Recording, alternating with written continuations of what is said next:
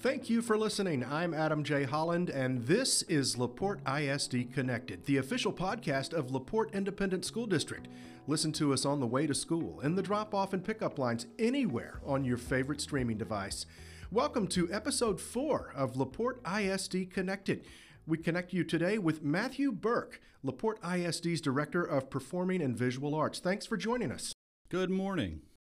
Matt, the arts are alive and well in LaPorte ISD. Several visual artists, for example, were honored recently at a board meeting for their accolades in the Rodeo Art Show and other venues. Right now, though, it seems like our performing artists own quite a bit of calendar real estate. We are very busy here in the district, absolutely.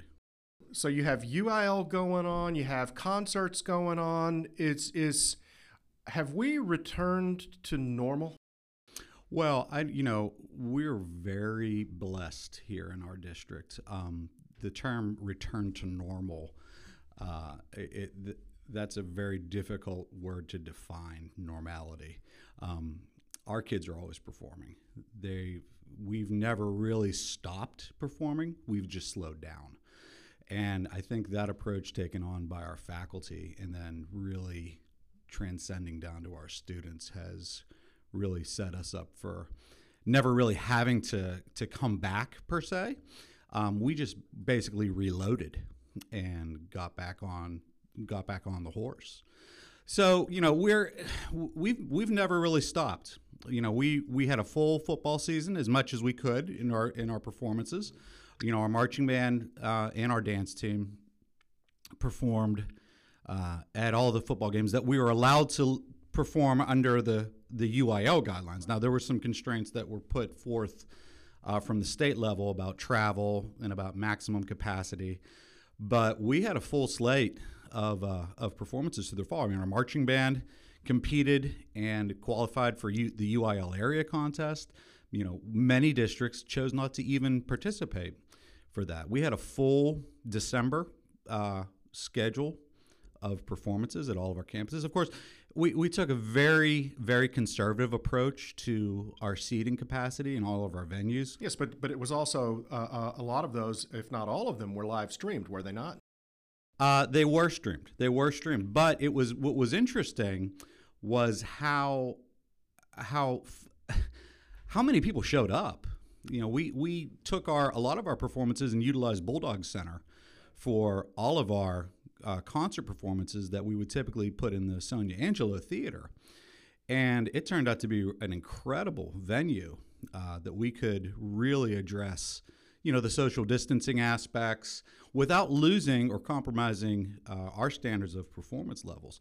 So when we go into the fall or finishing the fall, that was just a great way to kick off the spring. And now going into the spring, we're focusing on our UIL performances, our one-act performances, but we're also, as wonderful as it is for us, a lot of our students are constrained by some districts' inability to welcome what we've been doing. For example, our UIL one-act play performed at Friendswood High School, and there were only 3 people in the audience. Which was really, because it was such a wonderful. I'm guessing that those are the judges. Yeah, well, it was myself and one judge and one director, and it was such a shame because those students did such an incredible performance, and I was so glad to see that they got to actually come back to LaPorte and perform in their home campus. And we're going into May, February, March, April, May. We've had a performance every week of some type. Our dance team has been going just about every Saturday to competitions. Our indoor drum line, our winter guard, they've been spending their Saturdays places. Well, and I saw orchestra students recently performed at the opening of the Houston Yacht Club. I saw them at our career fair a week or two ago. Yes. So they're out and about. Looking ahead, and I'm back to returning to normalcy. What are we expecting moving into the summer and into the fall? Is there going to be band camp? Is there going to be? Unless TEA or UIL says there won't be band camp, we plan on our full our full stream of activities starting in late July with dance. Our chatos will be back. Our marching band will be back in full force. You know, and again, common sense, utilizing what we've learned. But we plan on going back as much as they're letting us do. We will do. How many students are involved in performing arts in our district, and when do they start to learn how to play or sing? At what grade level? So, you know, that's kind of a loaded question. In our elementary levels, 100% of our students take elementary music. Of our 7 elementaries, 100% of our students are involved and enrolled in that class. At our Baker 6th grade campus, 100% of our students take a fine arts course. Yeah, they've traditionally had the biggest concerts. Correct. In the district. Correct. Thank goodness for the Bulldog Center, because we had to move to Bulldogs when the first year we opened. We had to go to Bulldog for our Baker concerts. In our secondary, going from 6 through 12, we have about total in fine arts, and this includes the visual arts programs. We're looking at a roughly, and this is a real rough number, we're looking around 2,400 students. Mm-hmm. Wow. So that's roughly about 76% of our secondary enrollments involved in a fine arts program. I have what I would consider a personal question before we wrap this up. I have children, all of whom were in band. Mm-hmm. Every single one of them had to test, if you will, on a variety of instruments. Okay, let's use the word audition. Let's not say test. Test makes it seem like we're going to star and to tax. And true that. We're auditioning. They auditioned. Now, evaluated. Backing up a number of years, when I was in 5th grade, we went to the junior high school and toured the facility, and I decided I like the way that French horn looks. That's what I'm going to play. Okay. My parents were very pleased because they didn't have to buy an instrument. Sure. And I played it. Okay. My children auditioned. What happened in the meantime? What do you all, and you don't have to go into great detail. Too far into the weeds. Yes, but why? Why do you do this? What's the advantage? Who came up with this? No, well, you know, when you look at a kid, playing an instrument's a physical process. They have to have certain attributes to be able to play certain instruments. If you have, you know, if you're a really, really big kid, it's sometimes easier for you to play the larger instruments. If you have certain aspects of your mouth set up, your teeth set up, certain instruments lend themselves a little bit better. I was a trumpet player because the band director put a mouthpiece on my mouth and he said, that fits, and I became a trumpet player.